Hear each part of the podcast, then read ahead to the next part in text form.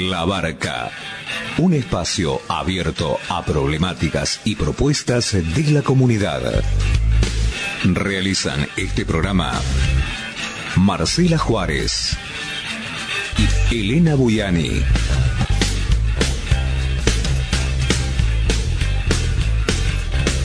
Depende de vos a qué puerto querés llegar.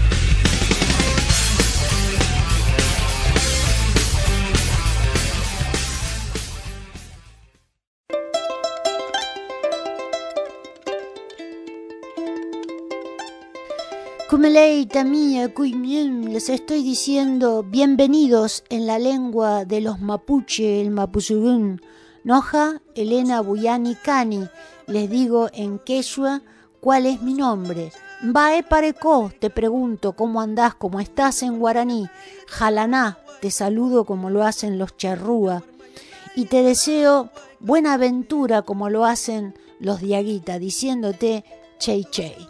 Y así iniciamos otro programa de La Barca, el programa del colectivo Entrelazando en Abya Yala, como todos los miércoles a partir de las veinte horas. El programa se repite el jueves a las doce y el domingo a las dieciocho horas. Si querés escuchar los programas grabados, tanto del año pasado como de este, Eh, podés entrar a doble u doble u doble u punto anchor punto efe eme barra entrelazando en Abya Yala y ahí podés escuchar todos los programas que quieras, bajártelo, hacer eh, lo que más, ayudarnos a difundirlos, lo cual te agradeceríamos profundamente.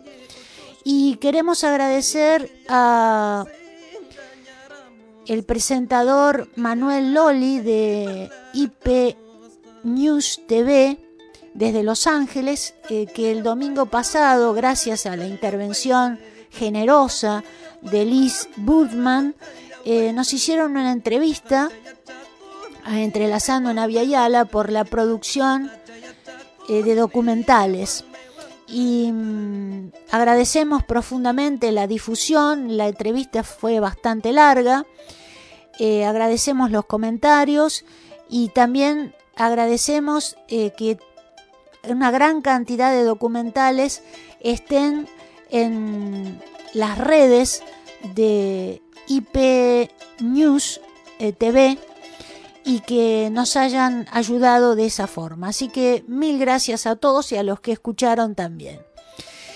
Y vamos a la primera entrevista del día de hoy, que la hicimos a Agustín Saiz, que es ingeniero y que es parte del movimiento antinuclear Zárate-Campana. Sobre todo vamos a hablar sobre el terrible accidente que podríamos este, denominar negligencia, porque este tipo de accidentes no puede suceder en centrales nucleares, en donde desgraciadamente falleció un trabajador de Atucha uno.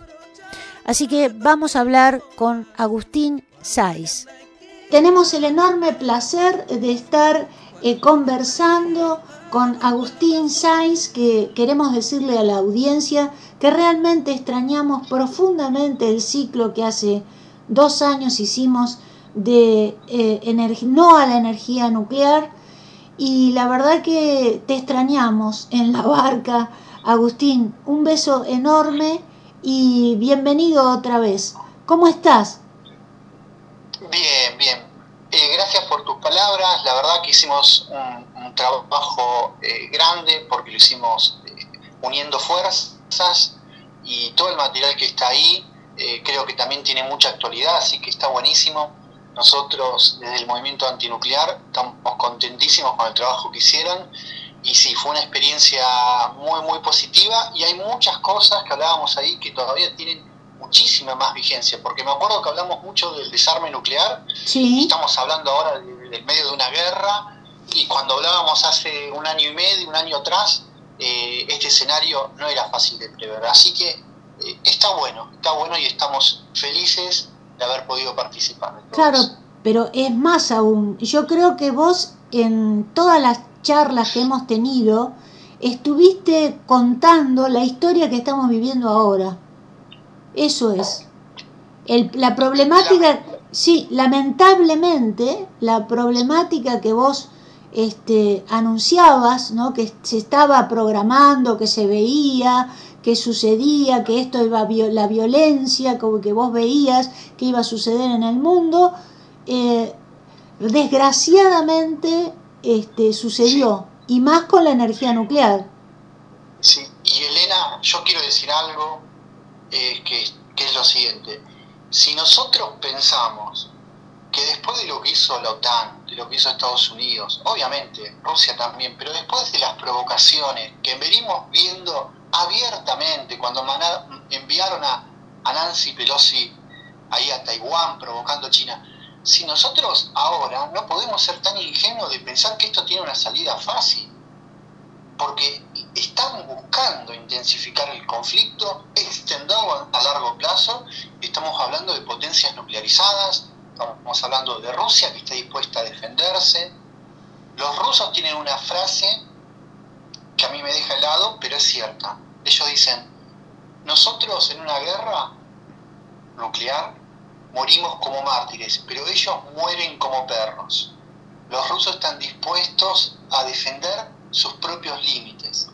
Y la OTAN, con Estados Unidos al mando, no hace otra cosa que, que provocar. Sí. Entonces, respecto al conflicto de Ucrania y Rusia, lamentablemente va a seguir habiendo envío de armas, lamentablemente eh, hay una guerra en medio de, de, de instalaciones nucleares, de Chernobyl, de Zaporilla, este, y nos parece penoso. Esto sí lo quiero resaltar, nos parece penoso el, el papel de Rafael Grossi, el argentino, el presidente de la O I E A, que es la Organización Internacional de Energía Atómica, porque realmente son parte del problema. Ellos estaban orgullosísimos del trabajo que hicieron en Chernobyl, ellos estaban orgullosísimos del trabajo que hicieron en Zaporilla, jamás, jamás apostaron por el desmantelamiento, desmantelamiento. Jamás apostaron por eso. Entonces, ahora está bien, pueden ir a visitarlas, pueden poner el grito en el cielo, pero ellos también son responsables. ¿Y por qué un desmantelamiento? Porque desde el dos mil catorce, que hubo un golpe de Estado en Ucrania, que empezaron a intensificar todo este proyecto de atacar al Donbass, a las regiones eh, afines a Rusia, de provocarlas. Eh, el otro día estábamos viendo, eh, Donald Trump le estaba señalando al, al cuando era presidente, años atrás, ya le advertía al jefe de la OTAN de cómo puede ser que Alemania esté suministrando gas, eh, eh, Rusia esté suministrando gas a, a Alemania. Entonces, ¿qué quiero decir con esto?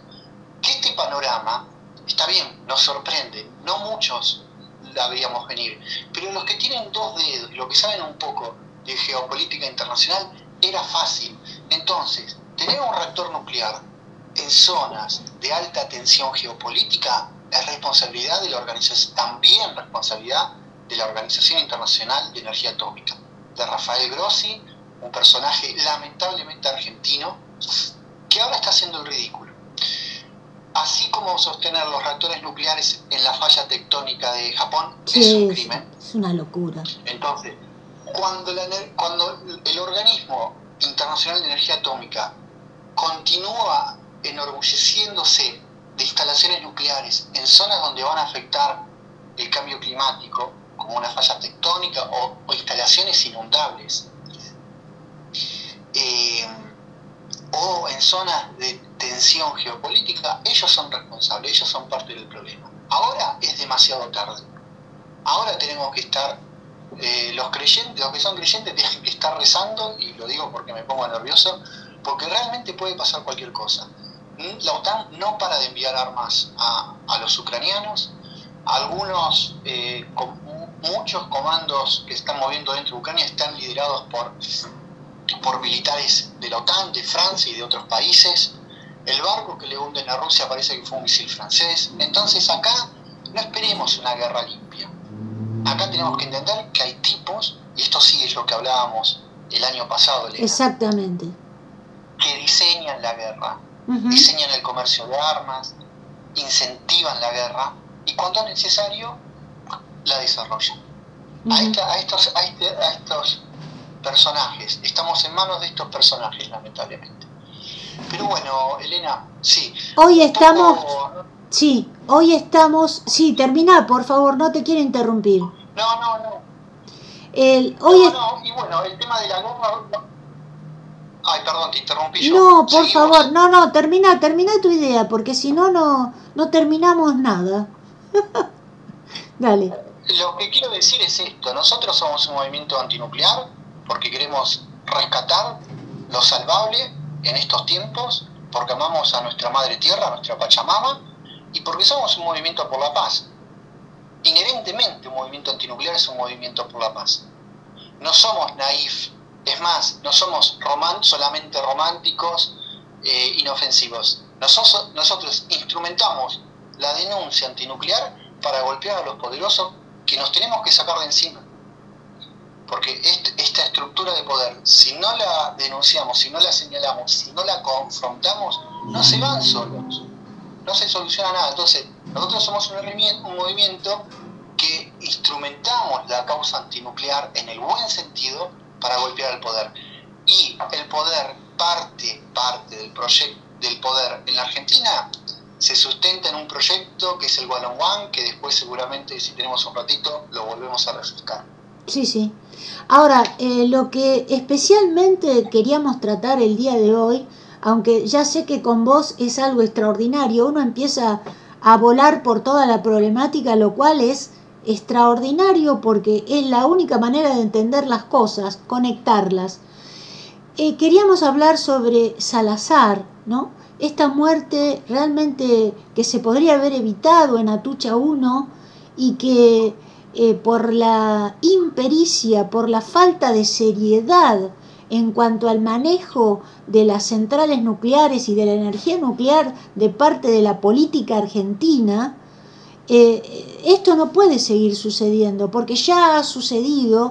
No sabemos qué está, qué está pasando con las centrales nucleares, como vos muy bien ya denunciaste este año, con los residuos, con el agua, con esto, con no, no sabemos nada, no nos informan nada. Así que, ¿qué opinás al respecto? ¿Qué noticias tenés? Eh, bueno, eh, es, explayate como vos gustes. Sí. Vos usaste las palabras ex exactas. Para nosotros es tristísimo. Y es verdaderamente una muerte innecesaria. Yo en lo personal siempre quise esquivar el tema de los trabajadores eh, porque entendía que desviaba un poco el eje de la denuncia que estamos haciendo a un proyecto que es contaminante, que es una estafa, y la ponía un poco la pelota fuera de, de, de, de la cancha, como se dice, ¿no? Sí, sí. Pero después, después tenemos los compañeros del MARA, del Movimiento Antinuclear de la República Argentina, que varios, varios propusieron, bueno, hagamos un comunicado. Y salió esa idea y obviamente la acompañé y la acompañamos todos desde Zárate. Y la verdad que después me terminó de hacer un clic. Porque si nosotros circunscribimos la muerte de un trabajador como un accidente más que se da en la industria, estamos cerrados. Lo que ocurrió acá es la muerte de un trabajador en un proyecto que es corrupto, que es una estafa, que es un proyecto contaminante. Entonces, dentro de nuestra denuncia, dentro de nuestra denuncia, en contra de ese poder político, en contra de la irresponsabilidad de la Comisión Nacional de Energía Atómica, pedimos también justicia por la muerte del trabajador. Porque no podemos jugar a que, bueno, en las industrias ocurren accidentes. No, esto es algo aparte, no lo quiero equiparar como que está dentro de la normalidad. ¿Se no. entiende lo que digo? Sí, sí, clarísimo. Acá hay un, acá hay un reactor nuclear que tiene una historia nefasta, uh-huh. Atucha uno, después vino Atucha dos, que tienen, nosotros eh, tenemos indicios de que, de que hay mucha contaminación, hay historias terribles alrededor de esto. Entonces, no voy a rebajar el tema, no voy a naturalizar un accidente lamentable, lamentablemente fatal, para eh, hablar de, de, un, de, de seguridad industrial. Esto no tendría que haber existido, ¿sí? Y si vamos a hilar un poco más fino, uh-huh. para lo que son los estándares de la industria nuclear, esto no puede pasar. No puede pasar, ¿por qué?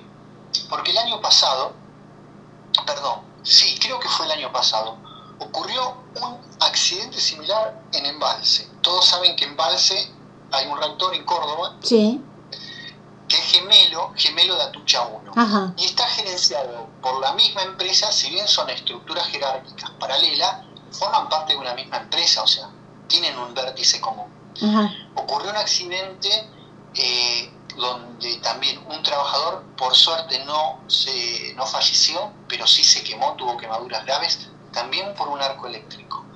Y ahora buscando, mi, nuestro querido Cristian Basualdo de Córdoba, me pasó un dato que yo me había olvidado. En el dos mil catorce pasó un accidente similar en Atucha y también falleció una persona.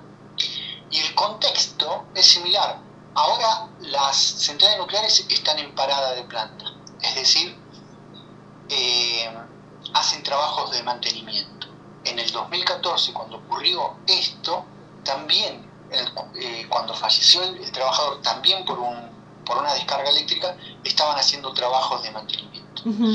Y acá lo que hay que entender es que lo que está fallando es el sistema de gestión de la empresa. Una empresa no puede tener un buen sistema de gestión operativo del reactor y, qué sé yo, tener un comedor donde se te intoxica gente. O haces las cosas bien en todas las áreas o no las haces. Y esto en la industria nuclear es grave.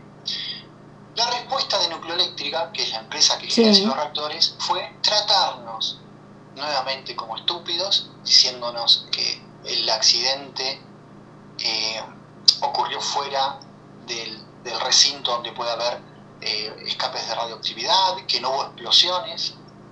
Me hace acordar en el dos mil once, cuando nosotros estábamos eh, en Zárate, vino Nucleoeléctrica a la plaza de Zárate a informarle a la gente que acá no iba a venir un tsunami. ¿Por qué? ¿Por qué? Porque juegan primero con el imaginario de, de la gente y después se paran arriba de la gente con soberbia y le dicen estupideces. Obviamente que no va a venir un tsunami con una ola de veinte metros. Pero a nosotros tampoco nos interesa si hay una explosión o no. A nosotros nos interesa que en un proyecto que es contaminante, es una estafa, no me voy a cansar nunca de decir una estafa, que es ilegal, desprecian a los trabajadores. Porque esto, eh, Elena, hay que preguntarle a cualquiera que haya trabajado en cualquier industria, no ocurre en ningún lado. Entonces, eh, no falla el sistema de gestión del núcleo del reactor, falla el proyecto. Claro. Y falla el proyecto más aún cuando tenemos estos antecedentes. Como dije, el año pasado en Embalse y el dos mil catorce eh, también en Atucha. Así que bueno, tristísimo. Salió el comunicado del MARA, del Movimiento Antinuclear de la República Argentina. Sí, es sí. importante eh, eh, hacer un pedido de justicia, en este caso sobre todo, porque es una vida humana, que se suma obviamente a un montón de, de, de situaciones que viene padeciendo la gente de Zárate, con enfermedades, con todo tipo, con esto ya lo hablamos muchas veces, pero lo que no podemos hacer es justamente hacerlo pasar como algo que puede suceder en la industria. Sí. Acá eh, eh, no puede tampoco eh, exculp- eh, exculparse la propia empresa para eh, porque ¿qué es lo que hace? Siempre termina responsabilizando al operador, al, ¿sí? al trabajador. Sí, sí, sí. En este caso no. En este caso no. Quiero recordar también, en esto que hablábamos de que fallan los sistemas de gestión, quiero acordar que en el dos mil diecisiete a un gremialista le pusieron agua radioactiva en la botella de la cual él tomaba. ¿Qué? O sea, acá falla, falla todo en Atucha. Eh, Terrible. ¿Cómo llegó, el, ¿Cómo llegó el material radioactivo a la botella de un trabajador? No lo sé. No lo sé. Entonces, cuando Nucleoeléctrica dice no, no explotó nada, estaba lejos del, del reactor, bueno, de algún modo está, están despreciando la vida humana. En vez de hacerse responsables, de hacer un comunicado, de, de nada, eh, siempre se sacan la culpa de encima. Y bueno, entonces estamos con esto, este comunicado salió el lunes, eh, para nosotros es importante que todos sepan en manos de quién estamos, eh, y bueno, vamos a ver qué pasa. Hay mucho malestar entre los gremios, hay cinco gremios de trabajadores en Atucha, todos automáticamente fueron al paro, sí. eh, pidieron la renuncia de la gerencia, uh-huh. Vamos a ver qué pasa, pero esto viene con una historia de mucho malestar, de mucho malestar, viene como un desgaste de años, donde a los, a los trabajadores se les prometen cosas que no cumplen, eh, puestos de trabajo que no pueden garantizar, y eh, donde hay una política de vigilancia sobre los trabajadores en la vida personal, te, te, te miran las redes, te multan, te penalizan si decís algo que, que no es políticamente correcto. Entonces ya viene como una historia de mucho malestar y bueno, lamentablemente eh, tenemos que hablar de esto, que se hizo también en el medio de una parada donde eh, hay en paralelo trabajos de la extensión de vida útil, la Atucha uno, y nada, te puedo hablar mucho más, por este, pero... guíame un poquito vos a ver para dónde vamos, Elena. Sí, mira, eh, yo creo que esta situación es ejemplificadora en relación a qué, para qué sirve la energía nuclear. Porque la energía nuclear, en definitiva, como dijo eh, Giulio Soldani, eh, cuando se hizo por primera vez el, la presentación del MARA en sociedad, en Zárate, hace unos años atrás, me acuerdo que le hice una entrevista y me dijo, Giulio, eh, es una barbaridad científica intentar separar la energía de la materia, porque eso lo único que puede generar es un arma o armas de destrucción masiva indestructibles. Así que el mismo concepto de la energía nuclear es un concepto anti-humanidad, anti-planeta, anti-Pachamama, anti-trabajador, anti todo lo que sea naturaleza, anti-río, anti-todo. Es realmente, un, como dijo Raúl Montenegro en esa ocasión también, un pa- los países inteligentes son los que no desarrollan energías nucleares de potencia o centrales nucleares de potencia, y eso es, Elena, lo que yo estoy, sí. mil, mil, yo estoy mil por mil de acuerdo con lo que estás diciendo. O sea, acá un, una comunidad una comunidad sana, en equilibrio con la naturaleza, que se cultiva a lo largo de los años, jamás va a desarrollar una tecnología como esta, jamás. ¿Se entiende lo que digo? Sí, sí. Esto es de algún modo, mira. Y después hay algo que juega mucho con el imaginario de la gente. La primera reacción de fisión nuclear se hizo en el proyecto Manhattan, sí. sostenida, la prim- ¿sí? Año sí, sí. cuarenta y cuatro, no sé, cuarenta y cinco. Y hay una idea falsa instalada en la gente que setenta y cinco, ochenta años después, esta gente está haciendo ciencia. Sí. Yo te puedo decir... Eh, yo tengo formación científica, uh-huh.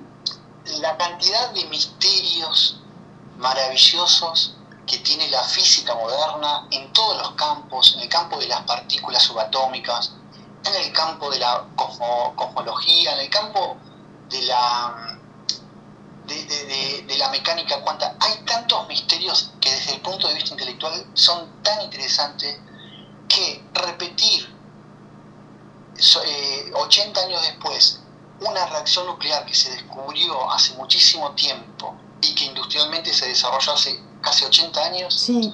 No le aporta nada a nadie. Exactamente. Entonces esta idea, esta idea de asociar la Comisión Nacional de Energía Atómica, de asociar Atucha con el prestigio científico, es simplemente una estupidez. Sí.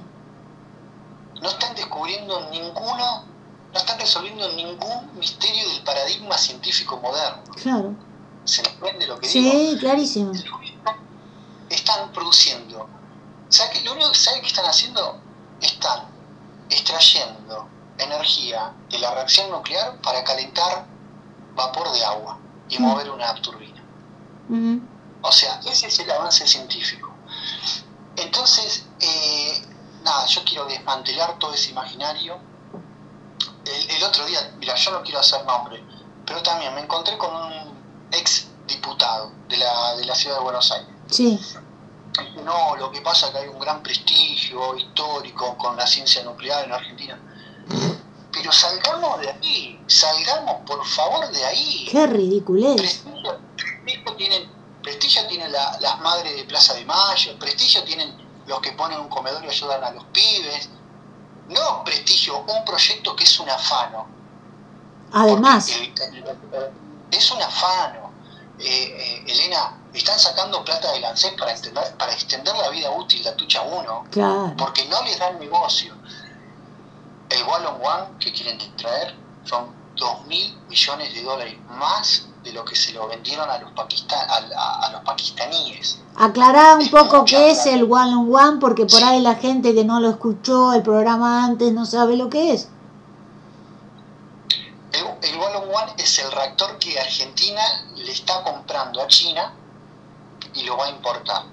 China vendió ese mismo modelo de reactor, le vendió dos reactores a Pakistán a más o menos diez mil quinientos millones de dólares, algo sí, así sí. como cinco mil millones y pico de dólares por cada reactor. Sí. Argentina lo compra a ocho mil trescientos millones de dólares. Entonces acá hay una montaña de guita, y por eso ves la foto de Kicillof, de Bernie, todos sonrientes, porque se desesperan por el proyecto, se desesperan por la guita. Claro. Esa es la única razón que existe. Entonces es una estafa. ¿Cómo vamos a pagar esa estafa? Hay dos opciones. Primero, que la energía del Hualong One va a ser hasta tres veces más cara que la que se produce de otra manera. ¿Cómo la vamos a pagar? La vamos a pagar o los usuarios con la tarifa de luz, o todo el país a través de los subsidios que le dé Argentina al, al, a lo nuclear. Sí. Entonces, eh, nada, quiero desmantelar, para sintetizar, sintetizar un poco, es desarmar todo el imaginario que tenemos construido alrededor de lo nuclear para poder atacarlo, porque es un imaginario falso. Es un es eh, tenemos que, que rasparlo a, a penita un poquito para ver que esa cáscara no esconde nada. Que históricamente Argentina ha eh, puesto montos altísimos para sostener la estructura nuclear en Argentina, eh, que incluye, sabemos lo que hace la CONEA, la, la, la Comisión Nacional de Energía Atómica, además, además de traernos un reactor dos mil millones más caro, además de, de, de todos los pasivos que tiene, es la que explora el territorio de norte a sur buscando uranio, claro. Y cuando lo encuentra se lo entrega a las corporaciones. Nosotros estamos pagando para eso, porque mm. lo nuclear en Argentina está eh, justamente estructurado en la Comisión Nacional de Energía Atómica. Hay una política de Estado por encima de los gobiernos, por encima de los partidos políticos, y nosotros, repito, eh, tenemos que desmantelar ese imaginario para poder atacarlo y sacarnos de encima este monstruo. Claro. Este... Y además, lo que tenemos que agregar, que eh, si se necesita uranio, eh, la explotación megaminera de uranio es lo más destructivo que existe de minería, hablando, ¿no? Toda la minería, la megaminería es destructiva, pero esta es diez veces más destructiva. eh, es, es un peligro latente, gravísimo, y ahora la, la están expandiendo hasta la quebrada de Humahuaca, que está declarada Patrimonio de la Humanidad. Es una cosa, pero de una, es una guasada. Son tan hijos de puta que te venden la energía nuclear como amigable para el cambio climático. Ah, otra mentira. O sea, ¿se entiende lo que digo? Sí, o sea, sí, sí, sí.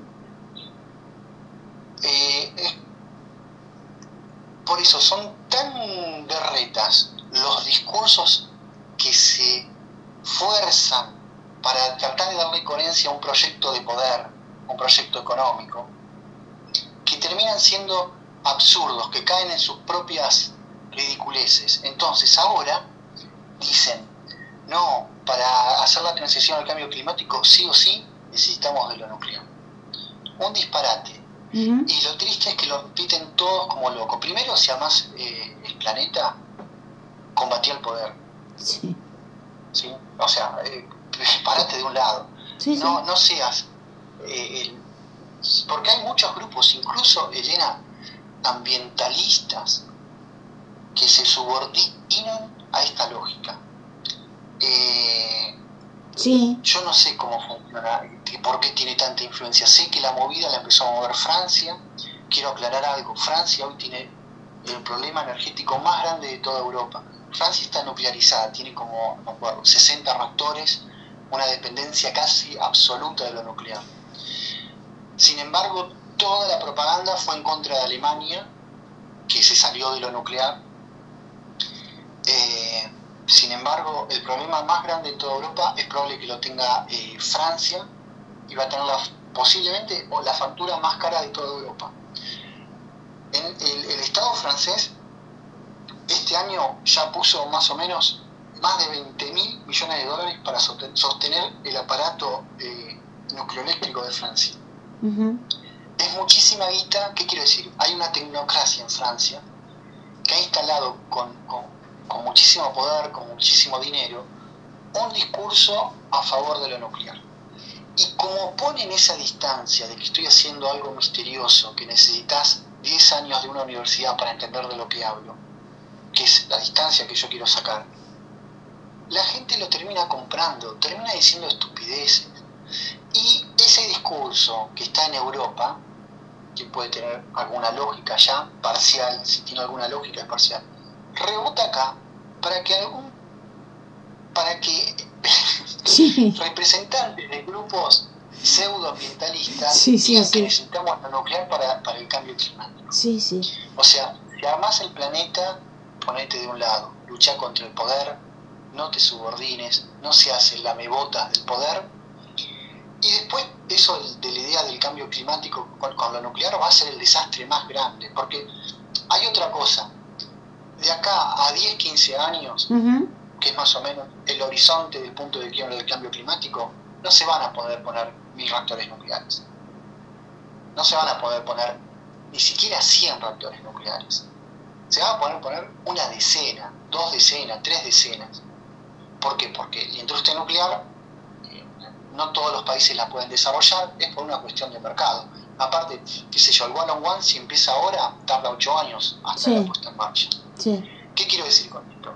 Que le están haciendo el, el favor al lobby nuclear para poner un puñadito de reactores que va a cubrir un share muy chiquito de producción de energía en el medio de un colapso civilizatorio. Uh-huh. Entonces, eh, nada, yo me, me río, me embronco.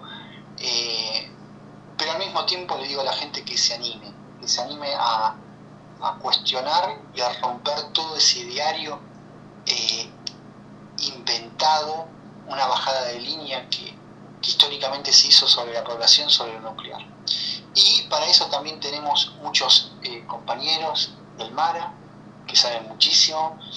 Eh, no están los, esto también tiene que estar claro, no están los científicos del lado nuclear. Están los científicos, hay científicos eh, antinucleares y pronucleares. Nosotros también tenemos gente en el Movimiento Antinuclear de la República Argentina súper formada y capacitada para hablar de igual a igual en estos temas. Y sí. ¿Sí? Pero, pero repito, esto tiene que ser una decisión de cada uno de nosotros. Obviamente. Eh, bueno, Agustín, eh, eh, sí, te escucho, te escucho. Termino con esto. Eh, justamente vos mencionaste a Raúl Montenegro. Él hizo una denuncia que es importante, una denuncia a Antunes, que es el, el gerente de Nucleoeléctrica, sí.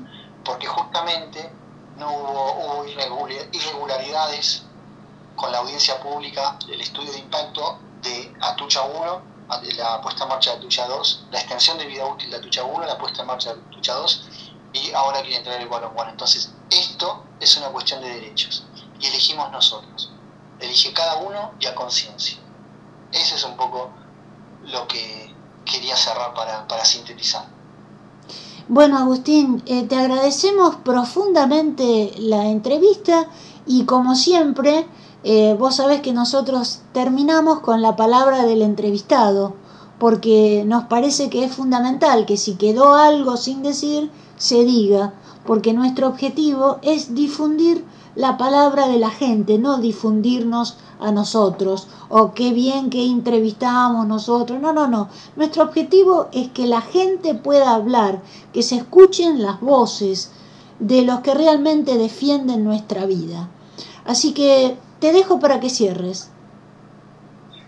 Bueno, nosotros estamos felices de formar parte de la familia antinuclear. La familia antinuclear está extendida en toda la Argentina. Ustedes de, de Entrelazando, de La Barca, forman parte absolutamente desde el primer día de esta familia. Eh, nos honra esta lucha, pensamos que es una causa que nos trasciende. Eh, no pedimos nada a nadie, no nos interesa si nos escuchan, si no nos escuchan. Nosotros vamos para adelante con convicciones y sobre todo mirando lo que puede pasar de acá en adelante, ¿sí? Porque eh, gran parte del impacto ya lo, ya lo hemos recibido. Argentina está llena de pasivos, tiene, no los quiero mencionar a todos, pero tiene todas las minas de uranio sin remediar, el acuífero Puelche contaminado, eh, contaminación en embalse. Estamos pidiendo un monitoreo para, para el Paraná acá en, en, en las Atuchas, en fin.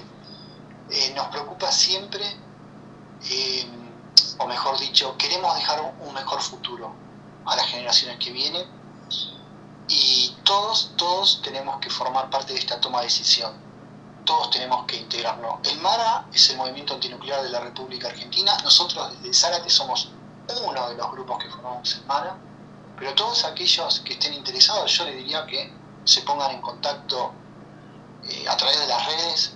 Hay gente que está tra- trabajando el tema de las redes, que es muy accesible, y que, y que también, a pesar de que sea una batalla difícil, nos da mucha alegría y mucha razón de ser. Así que eh, viva la lucha, y no al Hualong One, fuera Tucha y desilusión de la Comisión Nacional de Energía Atómica, que no exista más un proyecto nuclear en toda la Argentina. Totalmente de acuerdo. Bueno, Agustín, eh, mil gracias por la entrevista, te mandamos un abrazo enorme y por favor no cortes. Acabás de escuchar al ingeniero Agustín Saiz del Movimiento Antinuclear Zárate-Campana de Buenos Aires, Argentina. Estás en La Barca como todos los miércoles a partir de las veinte horas en la A M mil trescientos ochenta, el programa del colectivo Entrelazando en Abya Yala.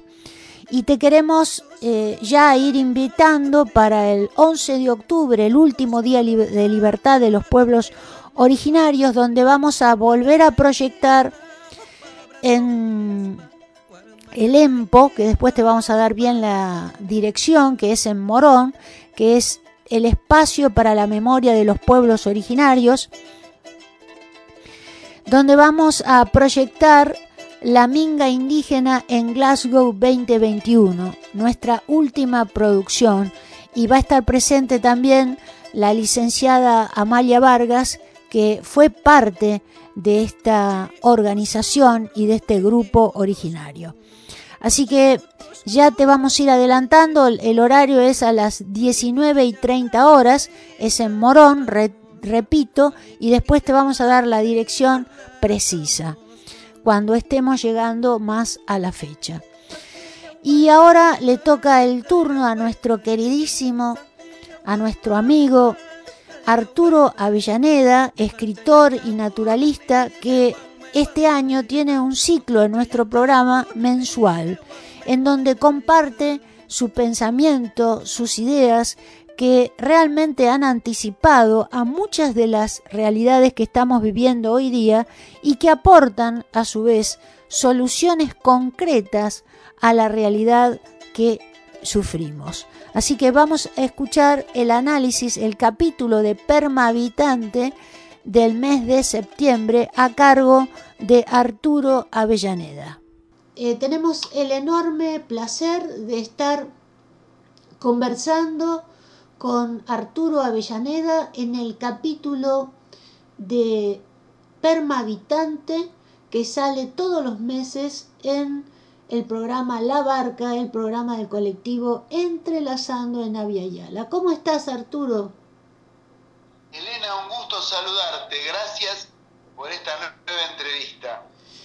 Sí, hoy eh, vamos este, a, a ir un poquito hablando sobre eh, cuáles son los planteos que hacen desde el punto de vista energético en el planeta, en donde se habla y se promueve la depredación, y otra es la realidad biológica, la realidad del habitante, de la, la realidad de la madre tierra, de la naturaleza, que no tiene nada que ver con todas estas eh, disposiciones de depredación del planeta, que lo, al único lugar que nos van a llevar ya sabemos cuál es, es decir, la autodestrucción. Y entonces este, queríamos eh, conocer cuál es este, tu pensamiento al respecto. Mira, Elena, nosotros eh, desde este ciclo y de, a lo largo de tantos años estamos acostumbrados a mirarnos en comparación a Europa, a medir nuestra eficiencia, el, el trayecto de nuestros proyectos, eh, las iniciativas, compararlas incluso desde el campo social con el destino europeo. Solo que esta vez, este año, esa pirámide parece como haberse invertido, donde acaso no, no sería más justo, más inteligente, probar mejor suerte en los países de la periferia que en los del centro. Fíjate lo que está pasando en Europa desde que empezó el año, que se cumple, digamos, la predicción del, del decrecimiento, que fue inexorable y tan negada, ¿no? La, la condición eh, eh, no renovable del recurso primordial de todo desarrollo, de todo proyecto político, social y económico, que era la energía. Ahora resulta que se quedan de repente sin energía, como si esta necedad que venían repitiendo desde hace tantos años, décadas, ¿no?, fingiendo de que no, que había un modelo de desarrollo ilimitado para la humanidad que imitar en, en Europa, de golpe y porrazo se queda sin nafta, se, se quedan con el coche en mitad de la ruta, eh, terminan con, eh, un, eh, con décadas de, de prosperidad económica de golpe, como si no fuera la predicción o la planificación parte importante de la gestión del Estado. Ahora nosotros resulta que tenemos un presidente que va a España, que va a Houston, Texas, a decir que tiene la solución, tiene energía para los países que, que no la tienen ni la recobrarán nunca, como el gas, el petróleo, el carbón. Y me pregunto si acaso alguien lo autorizó, Alberto Fernández, a vender nuestra energía, ¿no?, nuestro futuro de esta manera Eh, tan repentina, como si tragando dólares nosotros fuéramos a, a, recro, a recobrar un modelo político, como si, como si ellos no tuvieran euros y dólares que imprimir, ¿no?, todo el día, si quisieran, para resolver su futuro. La verdad, la verdad, es transparente la situación ahora, donde las periferias tienen la oportunidad, como vos bien decís, ¿no?, en la segunda parte de la pregunta, una bioeconomía, una potencialidad que puede reemplazar todos los satisfactores que alguna vez pretendió la civilización, así en una forma omnipresente, eh, colmar de proyecto a las familias, de futuro a los jóvenes, solamente con un modelo industrial, cosa que ya no va a volver jamás. Lamentablemente, nuestros futuros rurales, nuestras, nuestros proyectos eh, de resilvestramiento, nuestro modelo humano de adaptación permanente al medio ambiente, a la vida salvaje, a la naturaleza, eh, la preservación, el cuidado de la biomasa, los bosques, las pesquerías, nuestros ríos, nuestras fuentes de agua dulce, incluso nuestro suelo, no haya sido acaso el modelo de siempre, el modelo que nunca nadie debe abandonar jamás. Es así. Ahora nos enfrentamos a un mundo donde el proyecto familiar debe medir su eficiencia en la calefacción, en la posibilidad de tener una industria activa o, o algo peor, no exiliarse, no, no escapar de la guerra o brindar un hijo o un compañero, las mujeres, un esposo, un padre a la guerra, ¿no?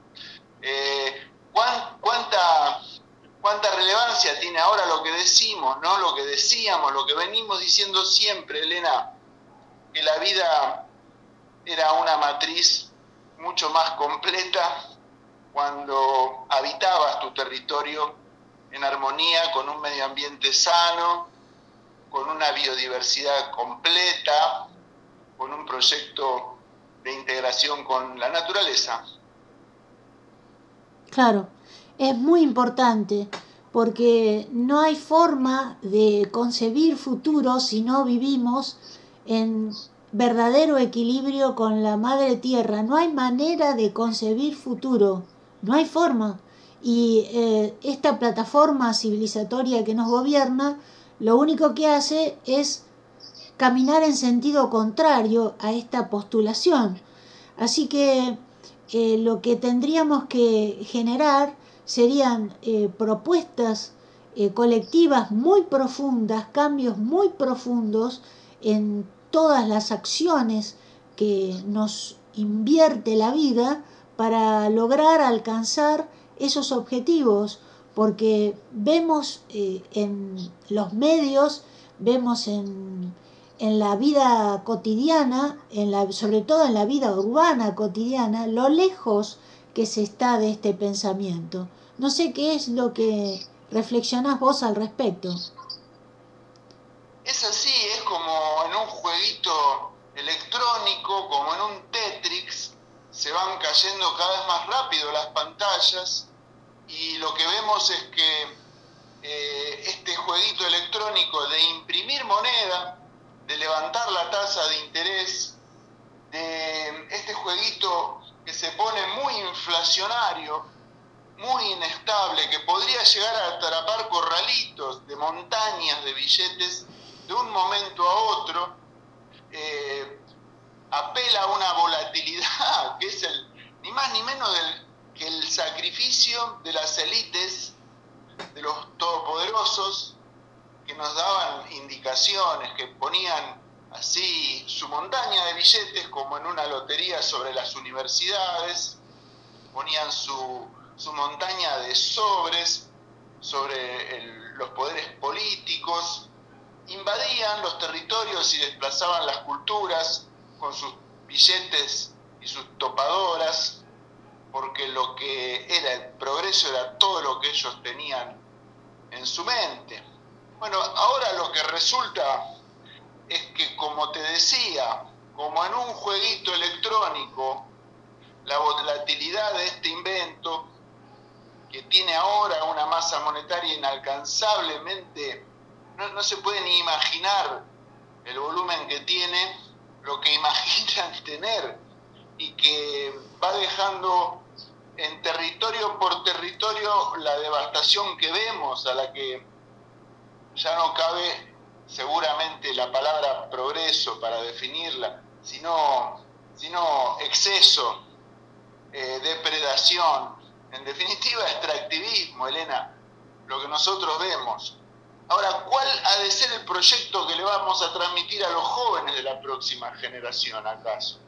Y creo que es eh, realmente la palabra preindustrial, la aldea, el respeto por las culturas, por las costumbres de nuestros antepasados que han vivido sin alterar la tierra durante miles de años, eh, lo que nos llevará seguramente a recobrar la coherencia, a recobrar la ética, el ethos, aquello que era eh, necesario grabarse en la conducta colectiva para poder seguir adelante. Claro. Ahora, eh, la tarea es complicada y difícil porque necesitamos de alguna manera este, contrarrestar las acciones tan permisivas, obsesivas y constantes que desde los medios nos van inculcando a todos, porque es una tarea de desarticular en nuestras cabezas los discursos permanentes que circulan también en las redes, además de la censura que existe y que es profunda, porque los medios masivos, por ejemplo, relatan el noventa por ciento de lo que sucede.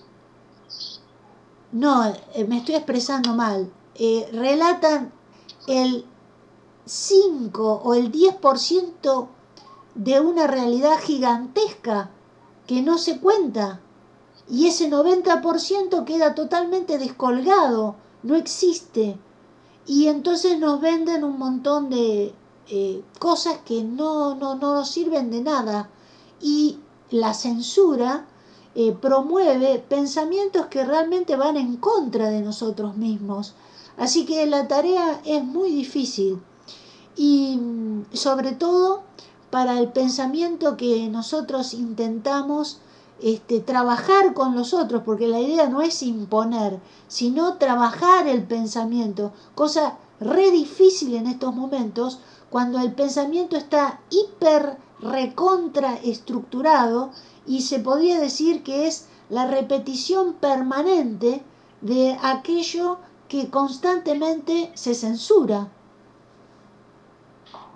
Es, es así, Elena. Vos fíjate que si nosotros nos remitimos a, a, a ver los programas de análisis económico, por ejemplo, de los canales de televisión dominantes, vas a encontrar que en todos los economistas, sea del gobierno o de la oposición, o de los nuevos partidos que aparecen ahí con adhesiones eh, renovadas, en todos ellos vas a encontrar el común denominador. Necesitamos dólares, como si realmente no salieran de una máquina de imprimir y nadie pudiera tener la, la suficiente imaginación de imprimir otro papelito. Eh, realmente no les da la cabeza para poder cuantificar lo que efectivamente se retira de riqueza eh, contante y sonante para un intercambio justo, para, un, para una devolución proporcionada en cosas. Si nosotros proporcionáramos en, en proteínas, simplemente en caloría hora, en calorías, lo que exportamos con lo que importamos, nos daríamos cuenta que si fuera justa la cosa, con un solo año de exportación de calorías de Argentina, podríamos vivir nuestra población cien años. Es así, a nosotros nos saquean, nos engañan, nos mienten. Igual pasa con la minería, el oro, y con el petróleo, con el, con el gas. Están concesionando constantemente nuevas áreas petroleras en la desesperación que tienen por ver cómo sustentan sus industrias. Entre tanto, fabrican otro barco y a dónde va a venir a saquear la pesca al mar nuestro. Es impresionante, no, no se detiene. Toman el Paraná, eh, compran toda la barranca, las multinacionales, y basta con poner una escalerita así para que caiga el grano al barco, para que se salgan corriendo con su estafa, porque realmente ni impuestos pagan. Y es así en todo. Realmente la Argentina está, antes que nada, envenenada en este punto, el de los medios de masas, que han desembarcado con su moneda, con su moneda de referencia internacional, con sus bancos, con sus pools y sus divisas, de una manera mendaz, de una manera mentirosa, a traernos pobreza y saqueo del que nunca, nunca pudimos eh, librarnos, ni aún con la, con la emancipación del siglo diecinueve. Eh, algunos países sí, en algunas regiones no, pero acá todavía seguimos siendo colonia. Sí, evidentemente sí, es así. Y la eh, desgraciadamente eh, se promueve este pensamiento y continúa, y es muy ardua la tarea como para desarticular todo este pensamiento colonial. Así que estamos nosotros en esta tarea enorme y gigantesca, y te dejo este, eh, los últimos minutos para que cierres el capítulo de Permahabitante de este mes con lo que quieras, Arturo, por supuesto relacionado al tema, como para que quedemos pensando. No, ponernos a labrar la ruta de salida, obviamente, a estos conflictos de los que venimos hablando. No va a ser algo sencillo, pero tiene que ser algo colectivo. Tenemos que armonizar con nosotros mismos, estar de, determinados a poder comunicar, transmitir, compartir, hablar con libertad y ser valientes esta vez, como, como alguna vez lo fueron nuestros antepasados, que se llamaron los libres del sur, los emancipadores de América. ¿Qué te voy a decir, Elena? Nada que no sepamos y que ya estemos caminando juntos. Desde ya te doy muchísimas gracias por esta, este nuevo llamado, y quedo a tus órdenes. Bueno, mil gracias, Arturo. Eh, siempre es eh, invaluable tu participación en el programa. Así que mil gracias. Bueno, gracias y, y besos a Marcela y a todo el equipo. Gracias otra vez. Hasta la próxima. Acabás de escuchar el capítulo de Permahabitante a cargo del escritor y naturalista Arturo Avellaneda. Y ya se nos terminó el programa. Tenemos un montón de entrevistas previstas para las semanas próximas. Y les decimos, como siempre, lo que nos enseñó a expresar Octorina Zamora Nanechepa, que en wichí quiere decir: pongámonos de pie, alcémonos, levantémonos de una vez por todas para ser libres de una vez. Luis Pato Condorí presente, ahora y siempre. La Barca, un espacio abierto a problemáticas y propuestas de la comunidad. Realizan este programa Marcela Juárez y Elena Buyani.